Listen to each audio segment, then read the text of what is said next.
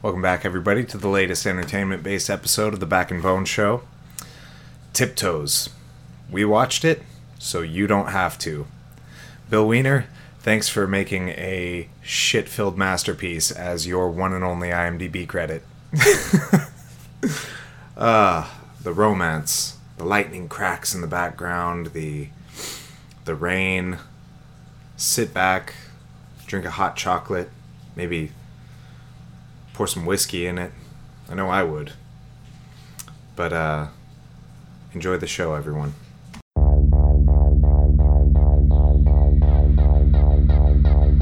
Shut up now. Picasso, I sue Casa. That come Shifu. Let the party begin! Your ears you keep, and I'll tell you why. What you just said is one of the most insanely idiotic things I have ever heard. At no point in your rambling, incoherent response were you even close to anything that could be considered a rational thought. Everyone in this room is now dumber for having listened to it. Yeah, well, you know, that's just like uh, your opinion, man. Take this quarter. Go downtown and have a rat gnaw that thing off your face. Good day to you, man. I broke my back. Look at that fucking bone. You know, I don't want to sound like a queer or nothing, but I'm really gonna miss you guys when the show's over. Yeah, I'm fucking sweating like a goddamn pig in here. It's like and I noticed you're wearing that fucking beanie I hate again. I wore I wore it on. I'm gonna wear it every time now. It could If be I- ten years from now, and it'll be gray, Every time I see devoid of color. I'm I'm taking a mental tally. Every time I see you wear that beanie, I'm gonna punch you in the face. I'm gonna get another one. I'm gonna get ones that are like various shapes and sizes. I'm gonna I have bet you could you could probably find squares, hundred different triangles. beanies and things that you think will bother me. None of them will bother me the way this one does. I don't know what it is. I just look at it and it fills me with rage. I just, I wish just I could. choke you. in on it and just really. So all you could see the whole time is that right up against it. I don't know. I don't know if that would bother me as much. I think I hate it more seeing your face underneath it. I just look at you. Some of that smug look, enjoying that weird pattern on your forehead. I, I don't know. I, I've been complimented, as I said before. I've been complimented on this beanie multiple times. yeah, by even had- assholes. I had a barista at Starbucks said, "Hey, I like your beanie, man," and I was like, "Oh, thanks." And he was like, fills "Yeah, me with a sense of sexual confusion And and he said- inadequacy. he said he laughed and he was like, "I'm kind of a beanie connoisseur." I was like, oh, "Clearly, you have good taste." I've never heard of a beanie connoisseur in my life. Maybe a beanie aficionado. I don't know, but uh, it kind of sounds like a dinosaur. The beanie connoisseur. I don't know about all that. A con- connoisseur. Connoisseur. That would be a connoisseur. connoisseur. A beanie connoisseur. There we go. An anthropologist just uh, uncovered a beanie connoisseur. it does. See, investigating. Beanie. Anthropologists don't dig up dinosaur bones, though. They they study people. What is I a an what is- anthropologist. is a dinosaur? what Uh, is a That would be a paleontologist. paleontologist? There we That's go. right. But an anthropologist could accidentally find some dinosaur bones while they're studying uh, like civilizations.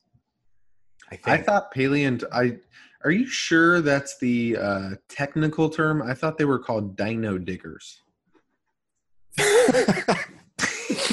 I believe the the technical term is bone scoopers. Um, Bone Yes. scoopers. Ah, yes. bone scoopers. How could I forget? yeah, of course, bone scoopers. Um, Mhm.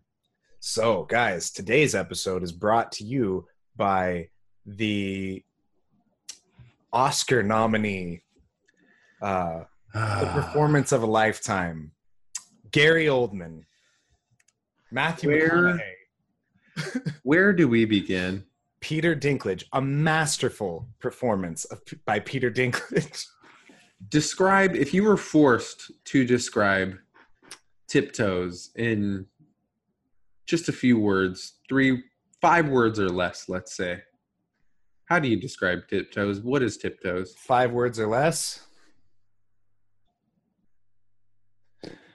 Please gouge my eyes out. That's how I would describe that movie. Yeah, I think five uh, is too generous. That's far too many syllables to describe what tiptoes is because you could really sum it up with disaster, dumpster fire, Awful. awful, horrible, crap, garbage. I mean, it is just quite simply one of the worst movies I've ever seen. It's on par with The Room. Um, However, Ed Wood well himself Ed Wood himself could not have created a more disastrous mockery of cinema if he tried. Um, it uh, it, it it was so like I I expected it to be to have some um to have some redeeming qualities in the sense that it would be so outrageous, it would be so offensive that it would have these qualities of uh, originality to it. It did not. It was a very um, overplayed emotional story that was attempting to be very uh, serious and but it also it had it had really oddly placed comedy like it didn't establish a rhythm no. um, it uh tiptoes comes across to me like a movie suffering from a massive identity crisis mhm. It just doesn't come across like it has any i any sort of idea of what it is or what it even wants Right. to be. Like what was the point from the beginning? It, just seemed like this movie was written straight through. Like somebody was just like here's an idea it, it does it. like- did seem as though i felt as though the beginning of the movie had a slightly lighter tone like maybe the first 15 to 20 minutes did have a slightly lighter tone Well, sure. Well, the first, the the the start of the movie, that's where it had most of its like comedic moments. It didn't really, it it had, um, you know, they they played off the the two the two dwarves riding their motorcycles like in a fun way. They had the party and everything where Matthew McConaughey is hanging out with all the uh, all the little people at the the the gala or whatever it was, the convention. Um, they had the um they had the scene where they pick up they pick up Patricia Arquette and she's like a crazy, you know, free loving hippie. who patricia arquette by the way i know we've touched on this we when we talked about this she actually looks pretty good in this movie She does.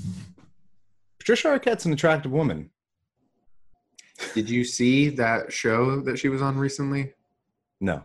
I haven't watched it. It's the uh, it's the one about those two convicts that are based on the true story. They escaped prison. It has uh, Benicio del Toro and then can't remember the other kid's name.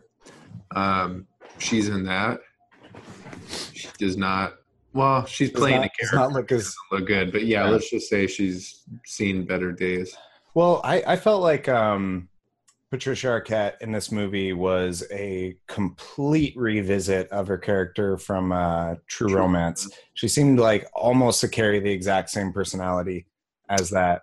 that Yeah, character. it's like they Aside took from- that, but then they sucked anything of any kind of value or relevance, or they just drained right, it. right. Right. Well, it, it was all you were left with it was like an orange, and then you took that orange, and then you remove the fruit from the orange, and you're just, you just left. had the you just had the had the peel just Mhm. um yeah they it, it, it was like they um they took that character who had uh interesting lines diverse character had development and um they they they like rationalized her by making her a hippie they're like she Right. acts like this she has this personality because She's she- not this way because our writers are horrible and we don't know what movie we're making. She's this way because she's a hippie. exactly Um, so you know, sorry go ahead Well, there was just so many things. Like, it's so it's such a. This movie was hard to review in a sense that uh, it's just so overwhelmingly bad, and there's you could just literally pick apart every single line of the movie and say why it, it just comes off as weird and poorly timed and Well, it it was it's a great example of just plain bad movie making. It just wasn't made well. Uh, Yeah, from if- the from the the visual effects of it, uh, the makeup, the the the screenwriting, the plot. There's nothing about this movie that was done well, even in a even in a, a uh, in an ironic sense. There was nothing to enjoy about it because it was it was such a firm attempt at being a serious a movie that's going to be taken seriously that it it came off pretentious, but with nothing to offer. Yeah, it was so poorly made though uh, that you are left wondering. You, you almost would have to tr- really try to make a movie that bad. Right. You know what I mean? Like it's so incoherent. There's just nothing adds up. Kate Beckinsale. First thing I noticed is this movie is clearly a product of. I think it came out in 2004. Was it or 2002? I think it was Somewhere in that 2003. Let me see. three. I'm looking it up right now. 2003. Yeah. yeah. so it was probably filmed in 2002. Very clearly a product of that time because the first thing you see is Kate Beckinsale has a tramp stamp. Oh yeah. Um, And her her uh her her skull and crossbones uh like pajama pants. uh, yeah, a confronts Ma- Matthew McConaughey and Gary Oldman looks like a fucking Quasimodo with his giant shoulder pads, and he's clearly walking on his knees. For those of you that don't know, Gary Gary Oldman is playing a, uh dwarf, and it's just such a feeble attempt at presenting a dwarf. It was really really bad. They gave him like football shoulder pads. They gave him a uh, they they made like his head taller, but it nothing looked real. It didn't look right. Like it, it didn't fit. It just looked like Gary Oldman walking around on his knees wearing Yeah, football it- pads. it was- doesn't look dwarf like in any way. and he was like trying to use a high voice and a, Yeah, he, and a oh, southern God. accent. It was very offensive, extremely It- offensive. it's one of those movies where it's so bad that there's a lot of really respected actors in this movie and Right. it's so horrible that you actually question you start to look down on them you think less of them for having partaken in this I want to talk about Peter Dinklage for a minute. yes I like Peter Dinklage. Uh-huh. he's a really good actor. yeah Just yeah, like Game of Thrones, he's fantastic. He's like Yeah. everyone's favorite character on Game of Thrones. yeah he's great Uh, he was uh, what was what else was he on? He was on um, Elf. oh Yeah, I remember was him on that? Yeah, X-Men days of future past Yeah. Days of Future Past, he was great on that. Um this was his French accent on this movie was so insulting to my senses. It didn't just take me out of the movie, yeah. it filled me with rage. I couldn't it, it was it was one of it was, more such a- distracting than that fucking beanie that you're wearing. And I swear to God, if I ever see you with that in person, I'm gonna rip it off your head and throw it in a The only fire. thing that could have made that better is if Peter Dinklage did that French accent wearing this exact same beanie. Oh man, I think I would have exploded. I think my, I He- literally I would have started bleeding out of my ears. His French accent, like, first of all, just to put it into context for you guys, because I know none of you are going to go and watch Tiptoes. Um, you fucking better not. If you do, we warned you. Peter Dinklage is the best friend, I guess, of of Yeah. uh, or the roommate of Gary Oldman's character, and they're a pair of dwarves that are like drifters on motorcycles. They're just riding around. hmm and they pick up Patricia Arquette, and her and Peter Dinklage kind of have a thing. But Yeah. so here's the problem. Here's one of the issues with this movie. There's that scene where Peter Dinklage and Patricia Arquette are about to have sex, and uh, Gary Oldman is sleeping in the same room as them. And he's telling me, "Yeah, y'all better keep it down now." hmm And uh, all of a sudden, Peter Dinklage just starts writhing and screaming in pain. Right. Yeah. He like falls off the bed and Yeah, he falls off the bed, and they don't give you any kind of context. You're just like, what the fuck is this? What's going on? And the only explanation you get from Gary Oldman is that he has little people pain or little person's pain. yeah, he says uh he's he's got ulcers. He's got he's got Yeah, bulging discs. It's little people problems. little people They problems. They just glaze over that. They don't ever return to it. They don't make it like a thing about the health problems of. They don't make that like a plot factor. They just throw that out there. They're like he's got little people problems. Yes. End of story. Yeah, that's pretty Um, much it. Um, So you kind of think that's going to mean something later on. It doesn't. no, definitely not. Uh, and then there's that hilarious, which you pointed out, the scene, and I put actually put this in my notes because it stood out so much. Favorite part of the movie. Where there's suddenly this movie that up until this point has tried to present itself as kind of like a goofy, romantic comedy, dramedy. lighthearted, uh, lighthearted type film. There's a scene where the hotel manager they're making too much noise in the hotel they're staying in. Gary Oldman and and uh, Peter Dinklage and, and it's also it's past checkout time. past It's checkout like time. out. Mm. So he's banging on the door trying to get him to come out. So Patricia Arquette answers the door, and then the camera pans over, and there's Peter Dinklage standing on the side with a pistol in hand, fully loaded, ready to shoot this guy. And it's like a scene, and the music gets really intense. It's like a legitimate scene out of like a Quentin Tarantino movie. right. It- they just and randomly yeah. inserted, and you're like, this isn't even the same movie. This doesn't fit in here The- at all. the camera angle, the the insanity of the situation. It had like this this um this side kind of 45 degree angle upwards on Peter Dinklage with his extended arm with the Right. gun and him looking off into It's the you know, same ready- frame. It's the same frame that they used in Godfather 2. Where there, there really Yeah. there's a scene in Yeah. Godfather 2 that's identical. where there's a dwarf with a handgun.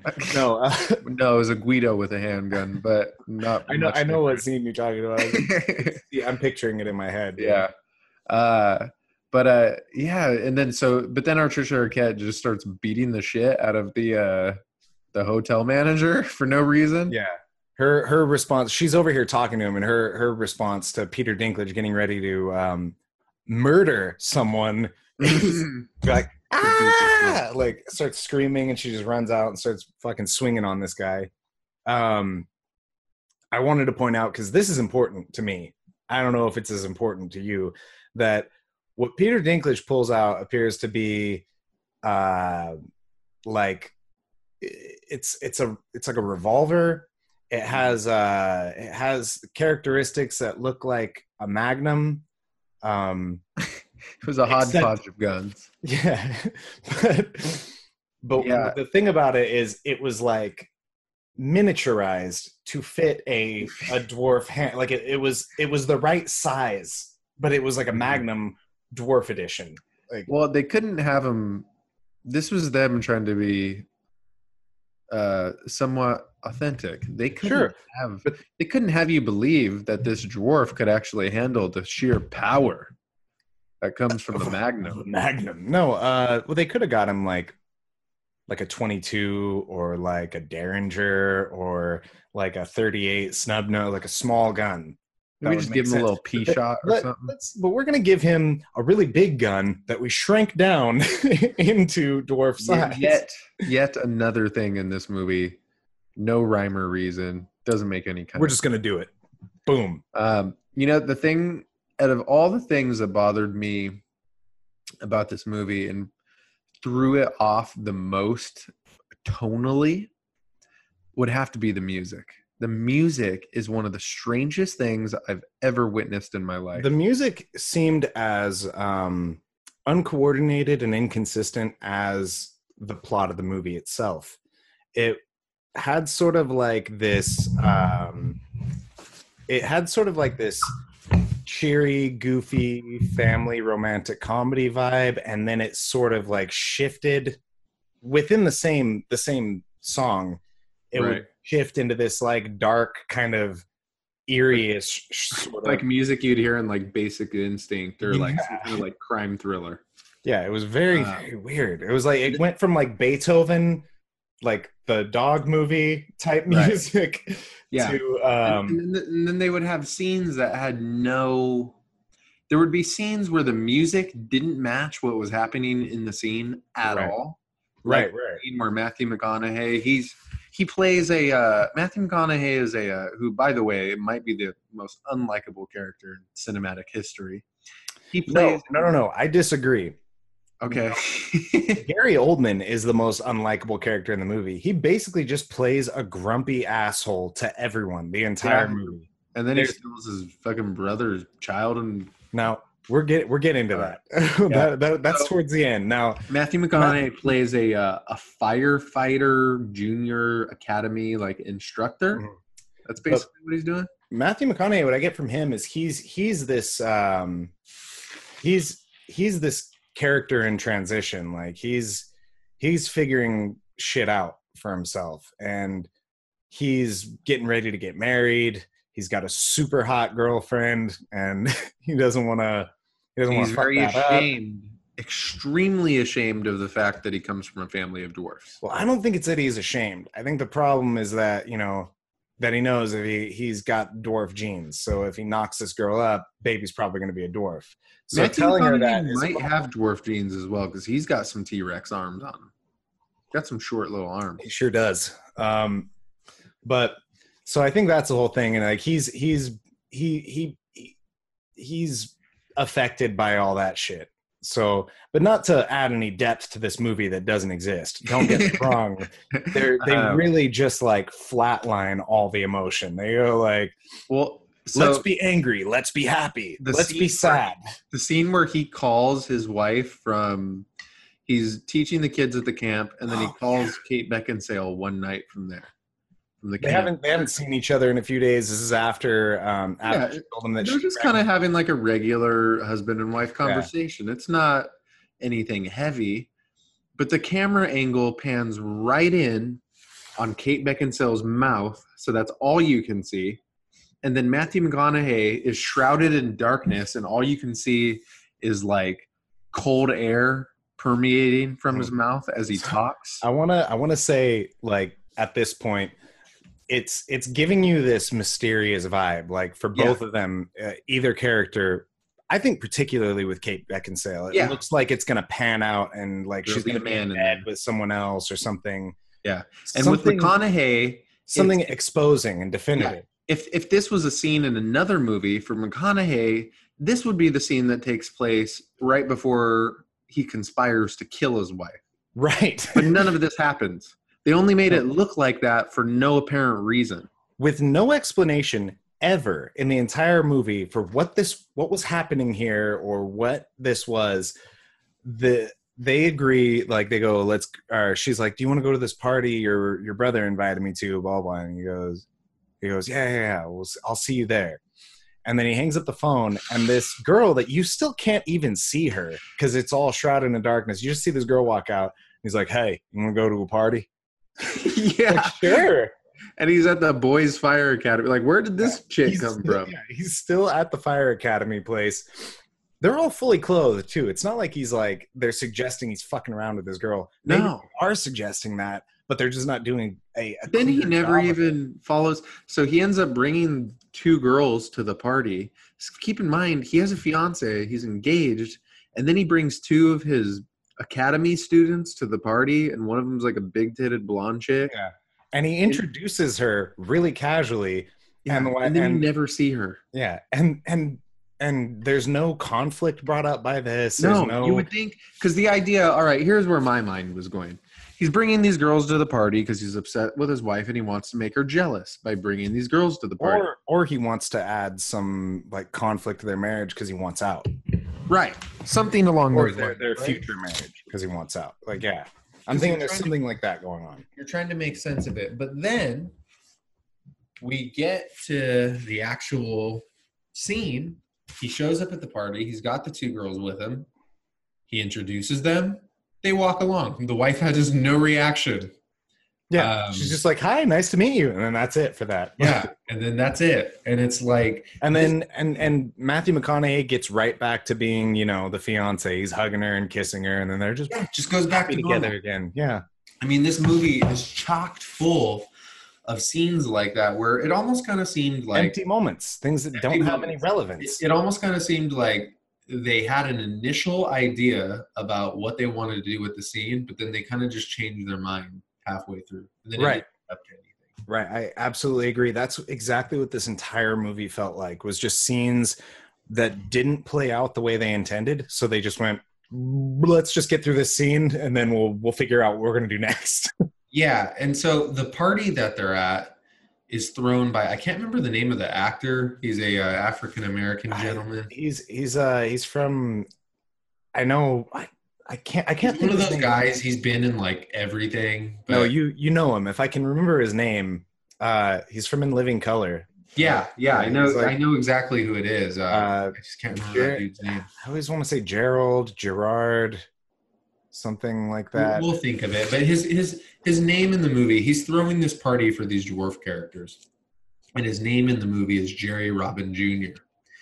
Um, Gary Oldman's character has a very dysfunctional relationship with his also dwarf girlfriend, who's played by Bridget the Midget, who was a porn star who uh, frequented the Howard Stern show quite often. I remember her. Um, and everybody's trying to everybody's trying to fuck her on the whole on everybody wants to bang her for some reason and uh, they go to this party that uh, jerry robin jr is throwing and gary oldman walks in uh, on jerry robin jr banging his girlfriend bridget the midget and he's like balls deep um, so he's plowing her gary oldman gets pissed and leaves the party just another random plot point that like no real resolution comes from it. Gary Gary Oldman just gets mad and leaves. And then the funniest part, Man, I wasn't even close. It's David Alan Grier. David Alan Grier, yes. The funniest part of that whole scene is Matthew McConaughey's reaction to it. Do you remember? He walks up and he talks. I can't remember what him and Gary Oldman say to each other, but they're brothers. And Gary Oldman's like, I'm going to take a cab home. Matthew McConaughey's like, No, man, I'll give you a ride. And then he's No, like, man. No, no, I'm going to take a cab. Matthew McConaughey's like, No, man, we'll give you a ride. Like, he's acting like him just giving his brother a ride is like the most considerate thing you could possibly do. Right. Any other world, any other normal brother brother relationship, it wouldn't be like, no, I'll give you. It would be like, no, you're uh, you're giving me a fucking ride. Like that's Yeah, give me pretty a fucking ride, bro. um, you know, you don't even really have to ask. And then right after that happens, Matthew McConaughey walks up and he says, "Man, that was pretty fucked up." It's like you caught David Alan Grier balls deep in your brother's midget girlfriend, and all you have to say is, "Man, that was pretty fucked up." With a half-cocked smile on your face. Like who? oh man. What is? Yeah. What, that's all that was going through my mind. Well, there, there, yeah. Things, things got a little wily. There was like some hijinks, but that's that's what I'd call David Alan Grier banging your dwarf girlfriend at a big party. Um, And, you know, that wasn't even my favorite line of the movie. I just remember my favorite line of this movie. I don't know if you caught this one. Um, it was where Matthew McConaughey was reminiscing about like his experiences with his dwarf family growing up. And Kate Beckinsale says, So you had a circle jerk with a bunch of little people? I oh would've- yeah, I remember that. And she's like dead serious. And then he just kind of laughs it off. I can't remember the conversation. I don't uh, remember that they were either. But with- all I remember is her saying, "So you had a circle jerk with a bunch of little people? I would have loved She to was have seen that." Like what?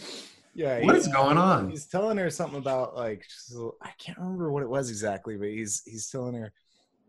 Oh, she asked him, uh, "Have you ever so have you ever you know like messed around, gotten physical with uh, With a dwarf? Yeah, that's what it was. That's what it And was. he's all he's all no. I, I mean, you know, I grew up around him, so you know we we did uh we did normal things like you know like normal things like we I can't remember what he fuck how he puts it. He puts it like some way. I'm like that's not a normal thing to like.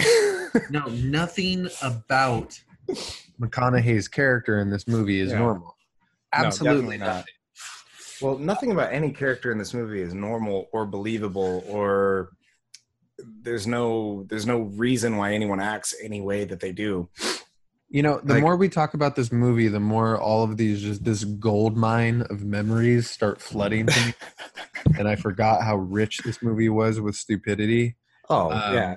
But I'm looking at my notes here, And there's one really funny one that I actually remember this making me laugh harder than anything in the movie.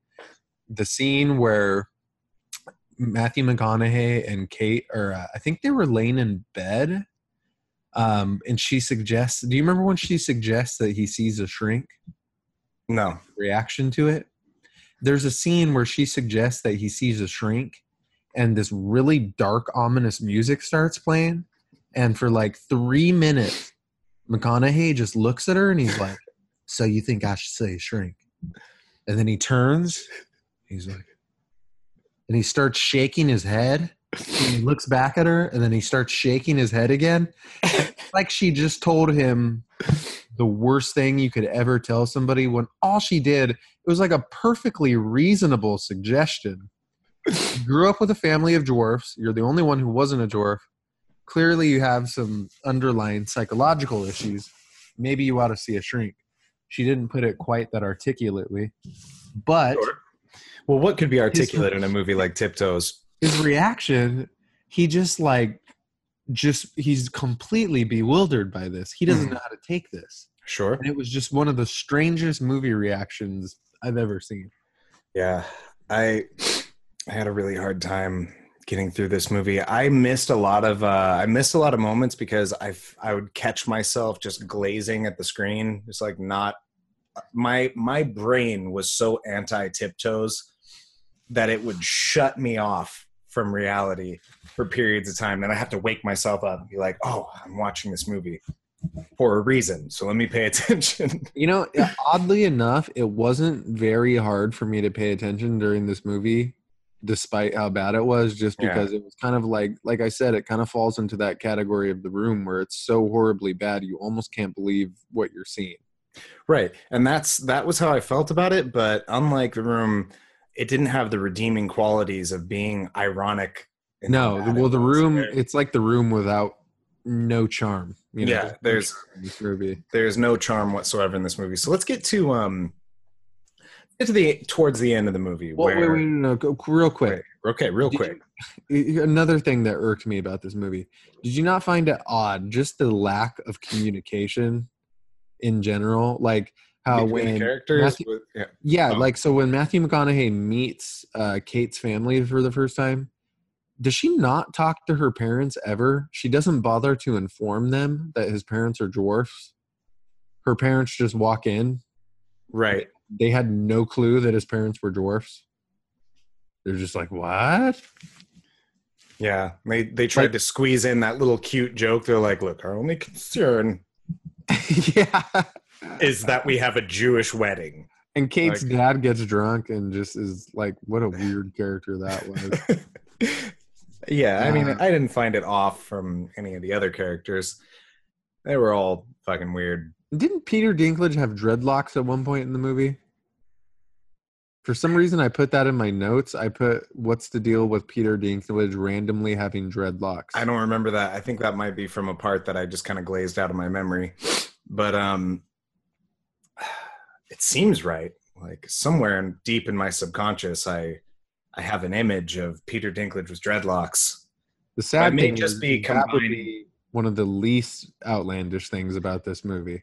I may just be combining Patricia Arquette and Peter Dinklage. I think maybe like maybe her character gave him dreadlocks or something. I'm sure there's like a point where that happened. Um, but carrying on, um, towards the end of the movie, uh, Matthew McConaughey becomes unreasonable.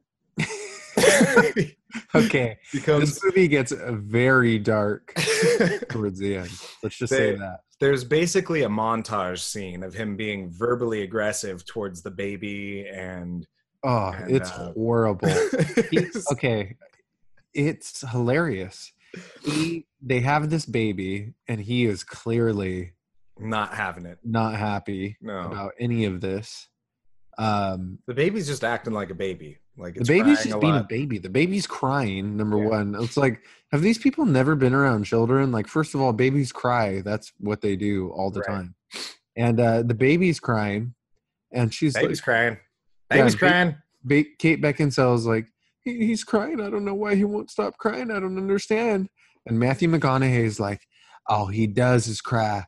Don't you understand? Say the word, Laura. And she's like, What do you mean? Say what word? He's like, Just say the word. Say it once. And she's like, What are you talking about? What he is. He's a dwarf. He's a dwarf. He's just screaming. That was Baby's the best. crying. His wife is crying. That he's was- fucking that- screaming. He's a dwarf. Yeah, that was the best part. Is like honestly, that was my favorite line of the movie. That was the only part that made me laugh. Was how intense Matthew Oh, McConaughey is getting. Uh, just say it. He's a dwarf. dwarf. Oh my god. He and he goes. By the time we get to this point, McC- McConaughey had hints of being a creep leading up to this. Mhm. By the end of this movie, he goes full creep. But Like this is this is the what they'd worst been. movie. This is what they'd been preparing for for the entire movie. Is like they were just they they were hoping for the possibility that their kid would not be a dwarf, but they were expecting it to be the whole time. And Yeah. then it's a dwarf, and this is the, it's this huge problem now. Like this is Right. what you were signing up for the whole time. Not to mention, McConaughey grew up with dwarfs. Like his character, if this was real life, he wouldn't have any problem with it being a Yeah. dwarf because that's what his whole family Yeah. is, and That's- he would know exactly what to do to calm the baby down. Right, that was his whole that was his whole fucking life was being raised around dwarves. So um so they of course split up and it's for some reason it's Matthew McConaughey's decision to leave. Right? Yeah, he's got to Um, go. He's like it's like I just don't think it's right. It's not Right. it's like it's it's not the right thing for for you or the baby. So he takes off. Because I Yeah. can't stop. I can't stop acting like a dick. I can't right. stop being a fucking asshole to this baby. And so he takes off. Kate Beckinsale goes on her little spiritual journey out to the woods and ends up at this uh, at this uh, like log cabin that Peter Dinklage and uh, Gary Oldman are staying at. right. Um, they added in that uh, they added in that Peter Dinklage and Patricia Arquette are having relationship problems for no reason. Completely substance free addition to the movie Yeah. they're just having them fight and stuff. So um I didn't see any build up to this whatsoever, but for some reason at the very end of the movie, uh like all, all that's happened so far is that she's staying with uh with Gary Oldman and them out in this log cabin out in the woods. And Matthew McConaughey comes back and she rejects him and he's like, All right, well, I'm sad now. And then he drives away and leaves. And it's like one of the oddest exchanges ever. Like McConaughey just shows up and literally just accepts that his wife is now living with his dwarf brother out in the woods. Right. But the thing that the thing that had no lead up to me that I I wasn't expecting, or I, I was, I was completely expecting it because of how this movie was going, but it didn't actually present it in any way. Like they didn't build a relationship between these characters. She just the end of the movie is she looks at Gary Oldman under the stars where she's holding the baby. She's like, "You can kiss me if you want." And then he kisses like. Okay. you know there there actually was some very subtle build up to this because i put it in my notes um when when uh when her and mcconaughey get married is in this really weird little scene it's after the uh, wedding she goes up to gary oldman and hugs him and then she kisses him she gives him a kiss but it's not like a cute like brother sister kiss where you just slap one on the cheek she just leans down and kisses him right on the lips I don't know if you remember that. And I could tell that that was their way of trying to like drop a hint, but they did it so poorly Yeah. that it, it was just stupid. Yeah, there was just little little things like little. They were mm-hmm. showing a, a relationship build between them, but it wasn't like a. There, there was no romance or anything. There was nothing No. romantic about the way that No, no romance, no, uh, no, like, definitely no chemistry. Yeah, I mean, just and and of course, I mean, she couldn't handle that Matthew McConaughey was an asshole once things got rough, but Gary Oldman was an asshole to everyone the whole movie. He was Yeah. nonstop the biggest asshole in the movie. He's just yelling at everyone, talking shit to everybody, not showing up to family events and stuff. He was You horrible. know, you know something to put this in context that I think will really blow your mind. Hmm. Uh, as far as Gary Oldman is concerned, this only came out five years before The Dark Knight. Mhm. This guy was five years out from playing Commissioner Gordon That's true. in like one of the most highly regarded movies ever, and he's Well- doing this fucking movie. Gary Oldman has has such a a just freckled array of of uh, cinema works. Um, the things he's done, the characters he's played. In fact, going back to True Romance, as we just mentioned, do you remember him in that? Oh yeah, he was. He was the, um, he was the pimp. He had he dreadlocks. was, he had like uh, a scar on his face and a oh, gold. it's gonna drive me crazy because I can't remember his character's name because I love that. Um. He's so great. He's like, I know I ain't as pretty as a pair of titties. yeah, he's fucking. That's probably my favorite Gary Oldman role ever. probably. Yeah, he was he was amazing as Isn't that. it? Is it like Drex or something or something like that. Um, Drexel. Drexel? It's Drexel. Yeah, Drexel. There we go. Yeah, So great. He's yeah. Uh, he's he's fucking yeah. He's man. That's talk about really transforming yourself as an actor. Like Gary Yeah. Oldman and uh, in True Romance is like fucking. That's something else, dude. he's super funny in that fucking movie. He's so ridiculous. Um, if you haven't seen True Romance, it's worth it just to watch it just for Gary Oldman's scene as the The as weird thing about uh, True Romance, yeah, it was Drexel. Yep, I remember watching True Romance when it like first. I was really young when I first saw it. I was probably like six years old, and I remember when I saw it when I was six. I just thought it was like this weird movie that I just like wasn't into at all. And then I rewatched it later on when I was like twelve or thirteen, and I was like, "Holy shit, this is a really fucking good movie." I, I came across it on uh, Netflix back when Netflix was um, a, a a mailing service, like before Netflix did streaming, and uh, Right. So I was just looking through movies, and Netflix was actually really cool for this back in the day. They had a lot of um, not that famous movies. Like you could Yeah. find a lot of Yeah. movies. They had a lot of really obscure movies. yeah, they had a lot of obscure movies. Um, that was that was the thing I really liked about it. And uh, I came across True Romance. I'd never heard of it before, but I knew it, it had. Uh, did Tarantino like wrote it, or Yeah, so here's the like one of his first directing. Like I don't, so- I don't. So here's the interesting thing about True Romance. Tarantino wrote it. Yeah, Um and, and, that was that was what I saw is that it was one of his early works. He wrote it, and I was like, okay, Yeah, yeah. So definitely wanna check this Tarantino wrote it and you could tell that Tarantino wrote it cuz when you're watching it um it plays very much like a Quentin Tarantino movie. Um the most interesting thing about it though is it was directed by Tony Scott who is the uh he was the brother of uh, Ridley Scott. And Tony Scott as a director has like a totally different style than Tarantino visually. oh, he totally. directed he directed Top Gun, Beverly Hills Cop 2, Days of Thunder.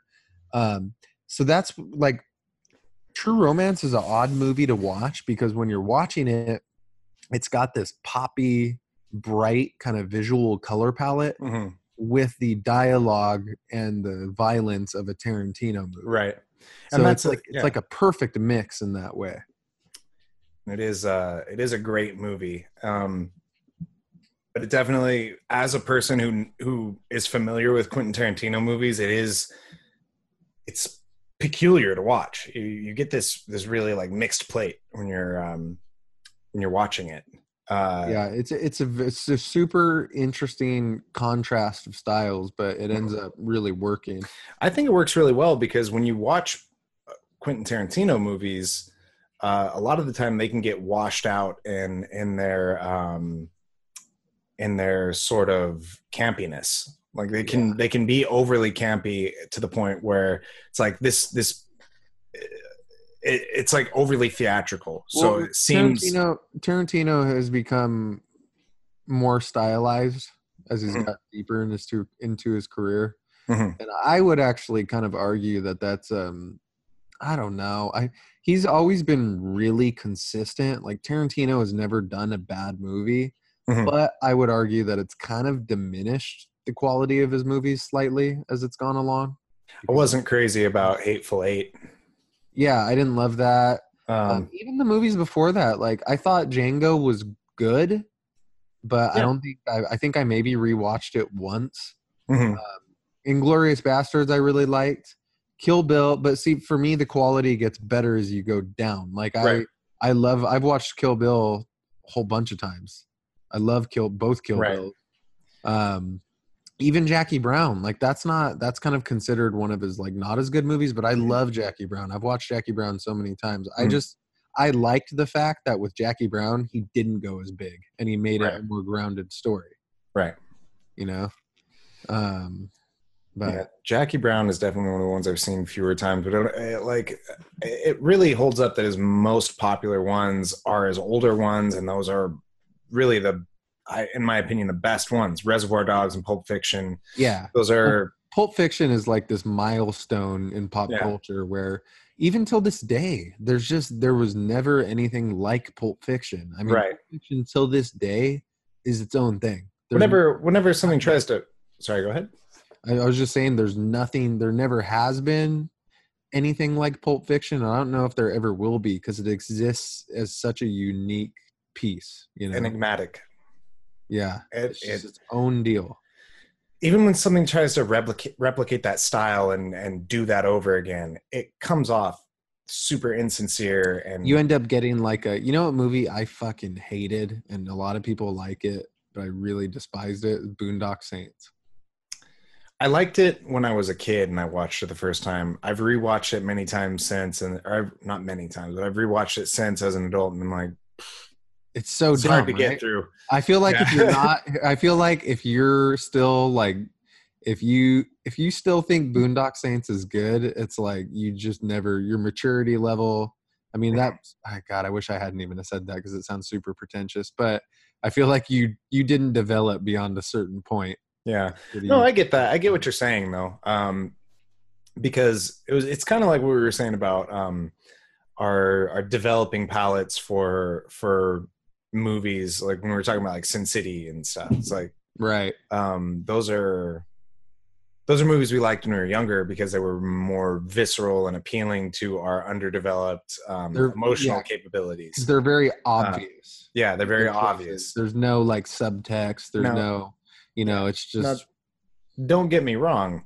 I still like Sin City. I think Sin City is Right. a good movie, and it, yeah. in Sin City's regard. definitely way fucking better than Boondock Yeah. Saints, but but it, it's a really good example for that because it, it like it caught our attention when we were younger because it was so fucking violent and intense and visually stunning.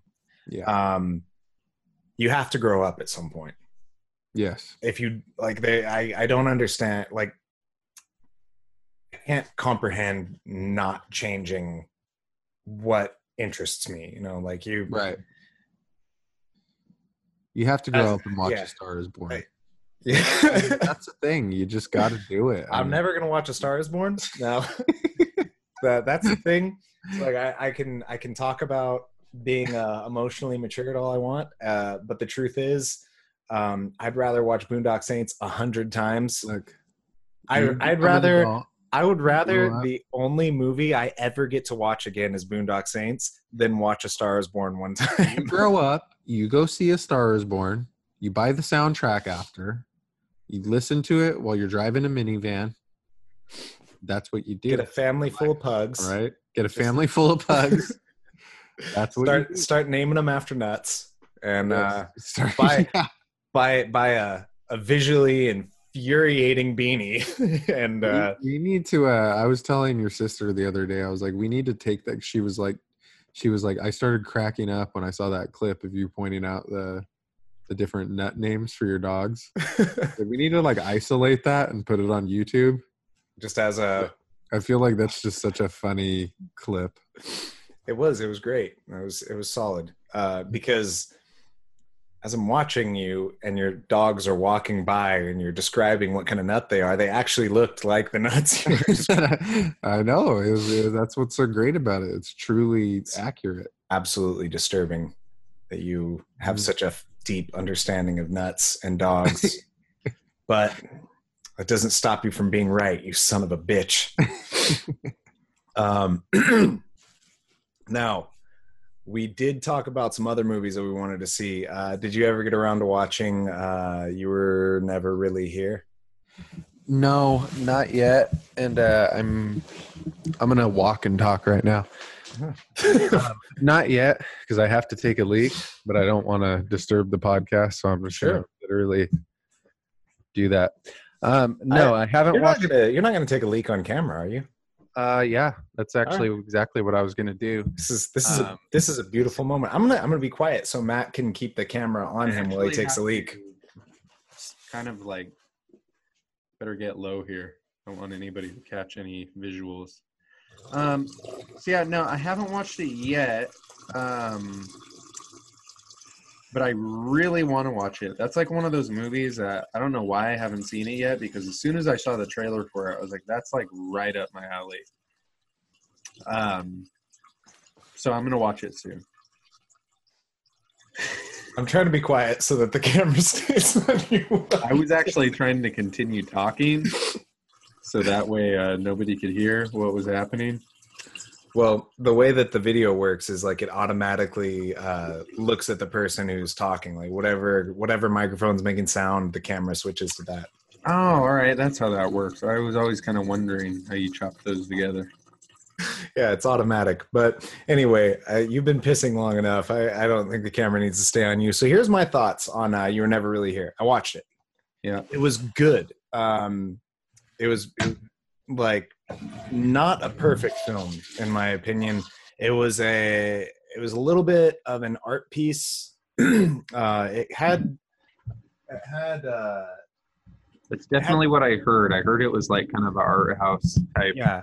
Well, it, it had uh, elements that reminded me a lot of uh, of Drive and um, like and uh, Only God Forgives. Uh, I f- keep forgetting to check if uh, like it's it's not the same director, is it? I don't think it is. No, it's directed by Lynne Ramsay.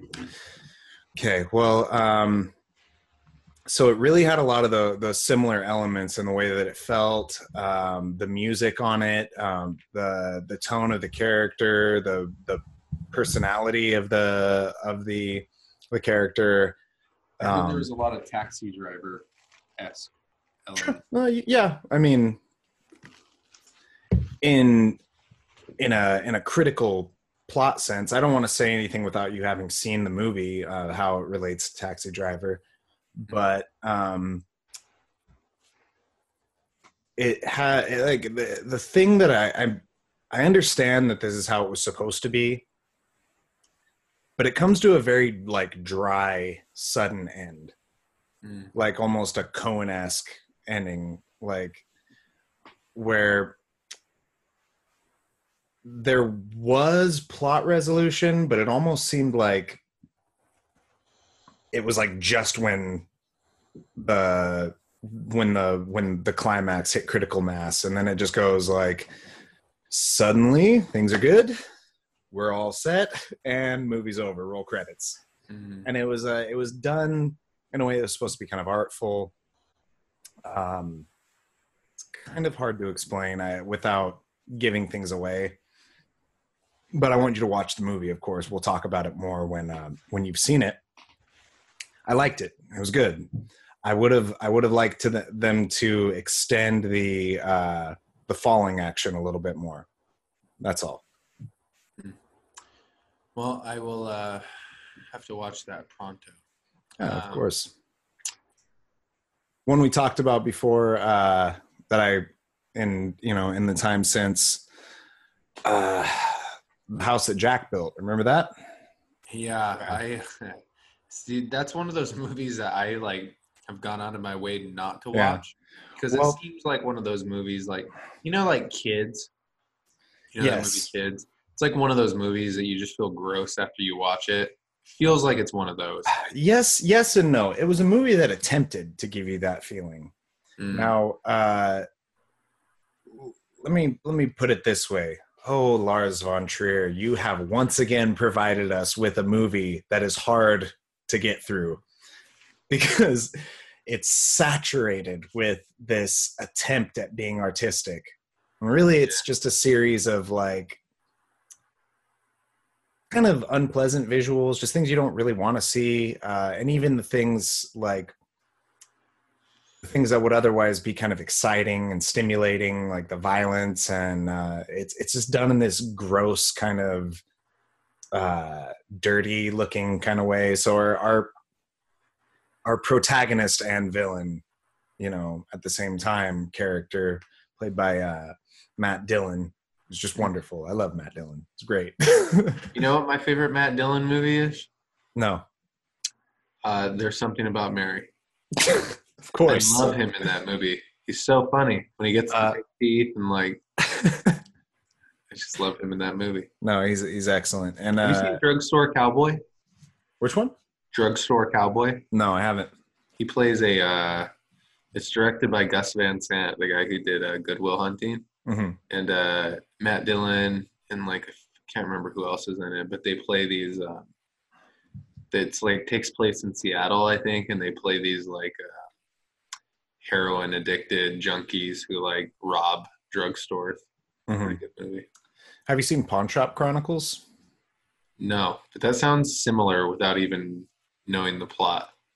Um, it's, it's not. Uh, Pawn Shop Chronicles is really good. You'd you'd really like this movie. Actually, that would be a really good one to um, to review. Uh, but I'll save that for another time. Matt Dillon is on it. Uh, so is Brendan Fraser and um, and uh, fucking what's let let me take a stab in the dark without having seen it. I know nothing about this movie. I'm gonna guess what year it was made. I'm gonna say 90. Four. You are way fucking off. Damn it. When was it made? Uh, it was it was one of the last movies that uh ah, before he died, um Paul what's his name? Paul um from Fast and the Furious. Oh, Paul Walker? Paul Walker. It was one of Paul Walker's last movies. Really? This was he, recent? Yeah. Holy I don't know if it was one of his last I think it was one of his last movies. It was like one of the last things he was in. And he uh I think he he was like a producer in it or a director. It's probably like I think it was his best performance. He plays a meth head on it, and it's awesome. 2013. I just Yeah. pulled up. This this was straight to DVD, right? I think so. Yeah, Yeah. really good movie. You should check it out. We'll talk about it another time. Let me get back to uh, House of Jack built. Yeah. So, um, Matt Dillon is uh, he's he's the serial killer. Obviously, that's the point of the movie. We already know that. Yeah. He's, uh, he's OCD, so he's like murdering people, and he's describing like once again to to oversaturate things with meaning. Um, that is without without uh without it being produced on its own uh, he's talking to he's he's narrating the movie sort of Mhm. well it's showing him murder people now there's no there's no connective tissue between the murders. There's no there's no storyline going on aside from it's showing he he's a he's a failed architect who's attempting to build a house for himself somewhere. And it just keeps going back to that. And then it's a scene of him murdering someone. Then it goes back to him working on this house and then tearing it down and rebuilding it. So it's it's uh displaying this this sense of inconsistency this uh inability to follow through um but the only the only thing that he's built his life around is the fact that he murders people but he keeps talking to this guy. Uh you don't know who the guy is. You can't see him. All you all you see is all you the only sense of it that you're getting is that he's narrating the movie by talking to this guy and he's describing how all of his murders are arts. They're pieces of art. And yeah it's pretty twisted but it also it doesn't nothing strikes you as realistic or meaningful in it it's it's just kind of like you know it, it's it's overly manufactured meaning overly manufactured art and uh the only time the movie in my opinion becomes artful in any way is towards the very very very end when um they make this connection that to uh, Dante's Inferno. So the guy that he's speaking to is uh, is a variation of the character Virgil, Mhm. and Virgil is taking him on a journey to hell, basically, Mhm. and that's what um that's what the movie is, and uh, the house that he, the house that Jack builds is uh, while the police are coming in to kill him, he builds a house out of all the bodies that he he murdered. So the the death, the carnage that he he wrought was the house that Jack built. You know, I've never been like a huge fan of Lars von Trier because to me he's almost like a um, he's like a walking, talking parody in a lot of ways because he's kind of like that guy who it's like he's shocking. It's he's shocked at this point. He's he's so predictable in a lot of ways. At this point, it would be more shocking for him to make a romantic comedy than it would to be to keep doing what he's doing. Right. Well, that's every time he kind of just picks something super taboo, which is like admirable in some ways. Um, but then again, it also kind of takes to me. There's it almost kind of takes away a little bit of the sincerity of it. Well, that's then, exactly what my problem is with anything yeah. Lars von Trier does. There is no sincerity to it. Yeah, it's, because it's, it's almost like he has a list of things that people don't like that are taboo. Mm-hmm. Like, I'll do this one now. I'll do this one. Right, and, and it's, it's like, are you do you really even have a genuine interest mm-hmm. of any in any of these things? Right. only picking them based on that. Well, it seems to me like a guy who's trying really hard to be an artist. Like he's mm-hmm. like that's what it all. That's what all the shots, all the all the all the writing, the right. monologuing. It all sounds like the stuff that is. And then it comes up. You know what? This is this is actually a cool uh, comparison. I think that's what I loved so much about Mandy. Yeah, is the fact that Mandy was so authentic and so original. Right. That you got it was like an anti that. Right. They didn't give you any. They didn't overdo the dialogue and give you trying to give you deep meaning. They mm-hmm. just gave you this like stunning, visually visually stunning, undeniable piece of art, mm-hmm. as opposed right. to really reaching for it and like trying their hardest exactly. something deep. You know? It was very natural. It just came out. Yeah, just like you smooth. felt like that guy who made that movie just took all the things that he was interested in and just threw them like he was really into fucking 80s horror and camp and violent movies and he was also really into um that's what like I was saying there's a lot of like that 80s like heavy metal influence in there right he just it's like a hodgepodge of everything this guy is into just straight from his brain. Yeah that was a that was a beautiful movie. It came out very naturally and um that that really to me is what's what's indicative of what's actually art. And you're really reaching and trying to make it artistic when you know which is what i see from lars von trier then it comes off flat.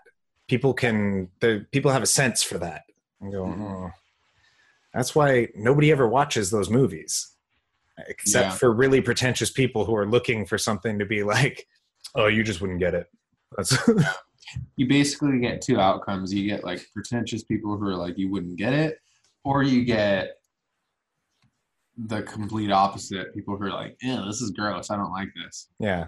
But there's not much middle ground there. Right. I feel like. Yeah, exactly. And you know, like I, I don't, I'm not squeamish when it comes to to movies. When it comes like you know, horror movies and gore and violence and stuff. So that didn't really bother me. I didn't find it like repulsive. I just found it kind of annoying.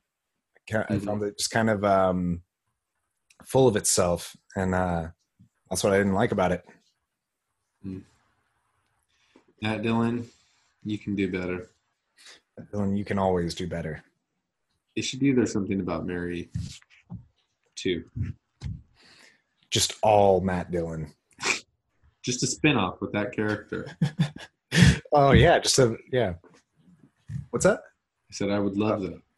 Yeah, that would be great. All right, let's see where we at here. Any other movies, uh, TV shows, things you wanted to talk about? You know, I've actually been as of late. I went on a hot streak there for the month of December. Mm-hmm. My schedule kind of slowed down a little bit, and I just went and hog wild and saw like everything. Okay. Um, saw it all. Yeah, but since the beginning of the new year, no, I, I really haven't. I can't even think of anything new that I've seen lately. Uh, chance check out the uh, the new season of The Punisher? No, and you know what? I actually I watched one episode from the last season and I wasn't really into it. Really? Yeah, I just thought it was. uh I don't know. I guess I'm just not a huge fan of that character that much. Uh, I think he was good. It gets better as the season goes on. Um, yeah, but I liked him. I liked him more in uh, in the Daredevil season. Like I think he was like Right. the best part of that season of Daredevil. Uh, yeah, he was good in that season. Uh, but he was better in that than he was in his own show. I just don't think that that character works as well when you base everything on it. Like I Right. think Punisher generally works better as like an accessory character. It's Punisher is like a lot of the times he could be your favorite character as a side character. Like Yeah. he's this he's this hardcore dark horse in the background that just like shows up when he wants or when he's needed and essentially rescues these characters who have superpowers while doing shit that nobody approves of like just horribly murdering all these people. It's it, it can be tough to to sit through a whole thing about the punisher. Mhm. my problem with the the netflix punisher series overall is that they they humanize him way too much. Like they they make him very uh, compassionate towards others and very feeling and the whole thing about the punisher the reason why he's hard to follow as a as a as a main character is because he's basically a sociopath he doesn't really have Right. like you know he doesn't he doesn't he doesn't have a filter for like he just fucking murders and tortures and shit like brutally and it's mm-hmm. hard to it's hard to get connected to a character like that Yeah, I think that was kind of my issue. Is like, yeah, they um, I don't know. He's just always been kind of a hard character for me to get into. Um, I was trying to think. There was a. I feel like there was something else new that I watched on Netflix. Oh, I watched the um, not on net. I started watching the uh, Fyre Festival documentary on Netflix. oh i heard about that i know Uh, it wasn't very good, so I stopped watching that one. But I heard the Hulu one was really good. The Hulu one is ten times better. I watched the Hulu one. from it- the uh, Fyre um Fyre Fraud is that it Yeah, like the Hulu one is it's incredible because they have the actual guy who committed the fraud Mhm. throughout the entire thing, and they're asking him questions and they got all those all those people who spent all the money just trapped in tents eating cheese he's sandwiches basically just like a massive pathological liar. Like uh, ev- literally everything. He's just a scam artist. Mhm. Like everything that comes out of this guy's mouth is a lie, basically.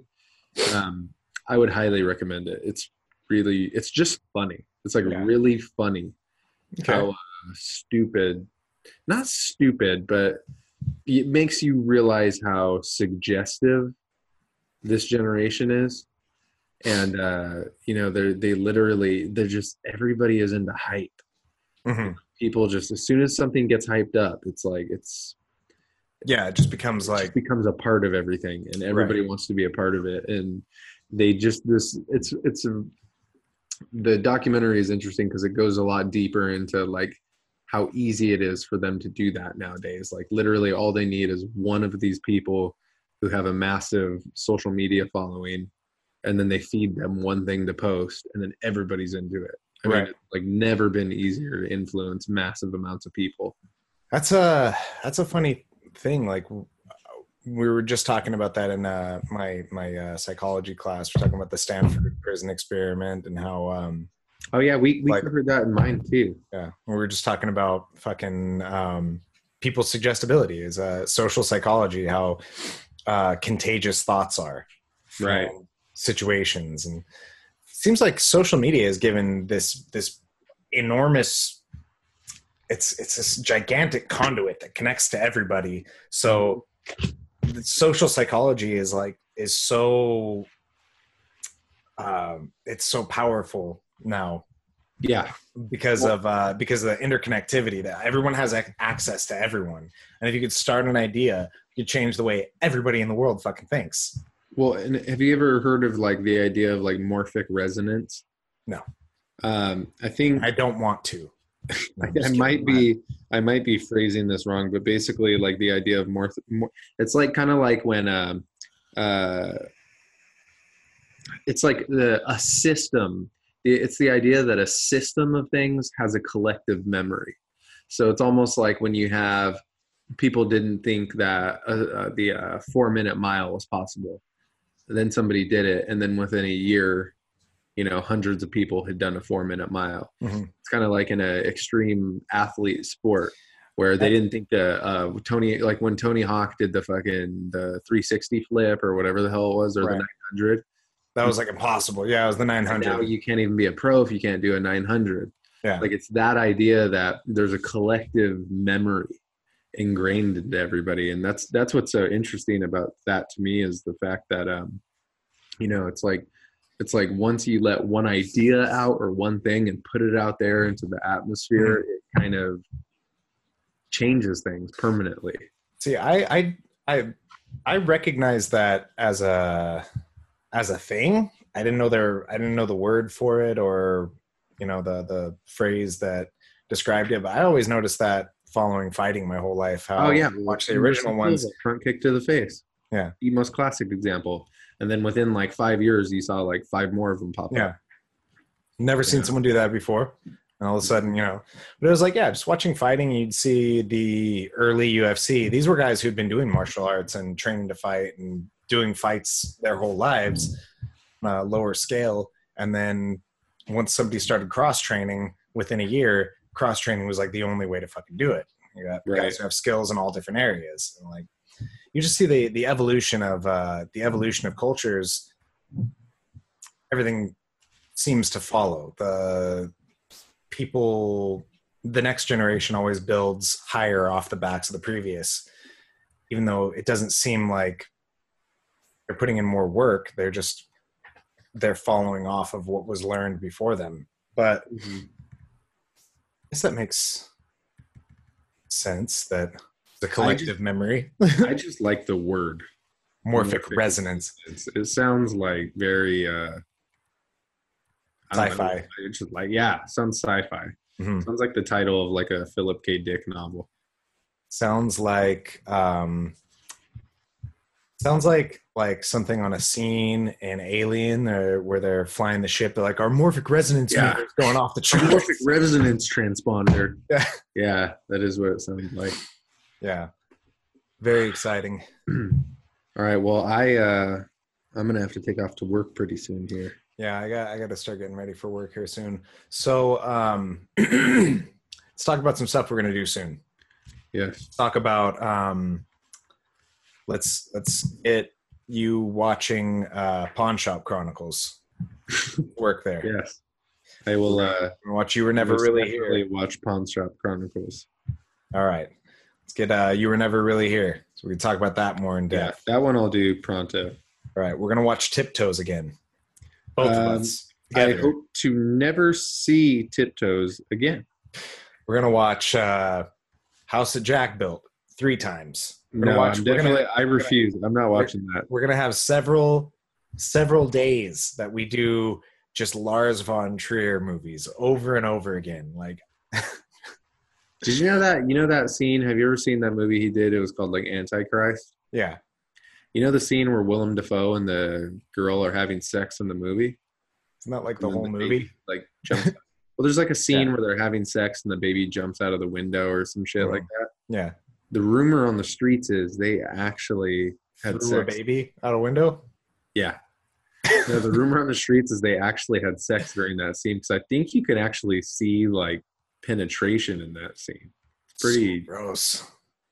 Willem Dafoe is a really gross man. You gotta do that. Just go watch a porn. Of course, that's a Lars von Trier thing. He's like, I'm gonna find the ugliest man that I can and force people to watch him have sex. I think that's unfair. art. So you're talking about the Green Goblin here, man. I'm sorry, Willem. I love Willem Dafoe. He's amazing. Huge Willem Dafoe fan. I do hideous. Yeah, but I don't want to see him have sex. I don't want to see him have sex either. All right, so All right. Pawn Shop Chronicles. You were never really here.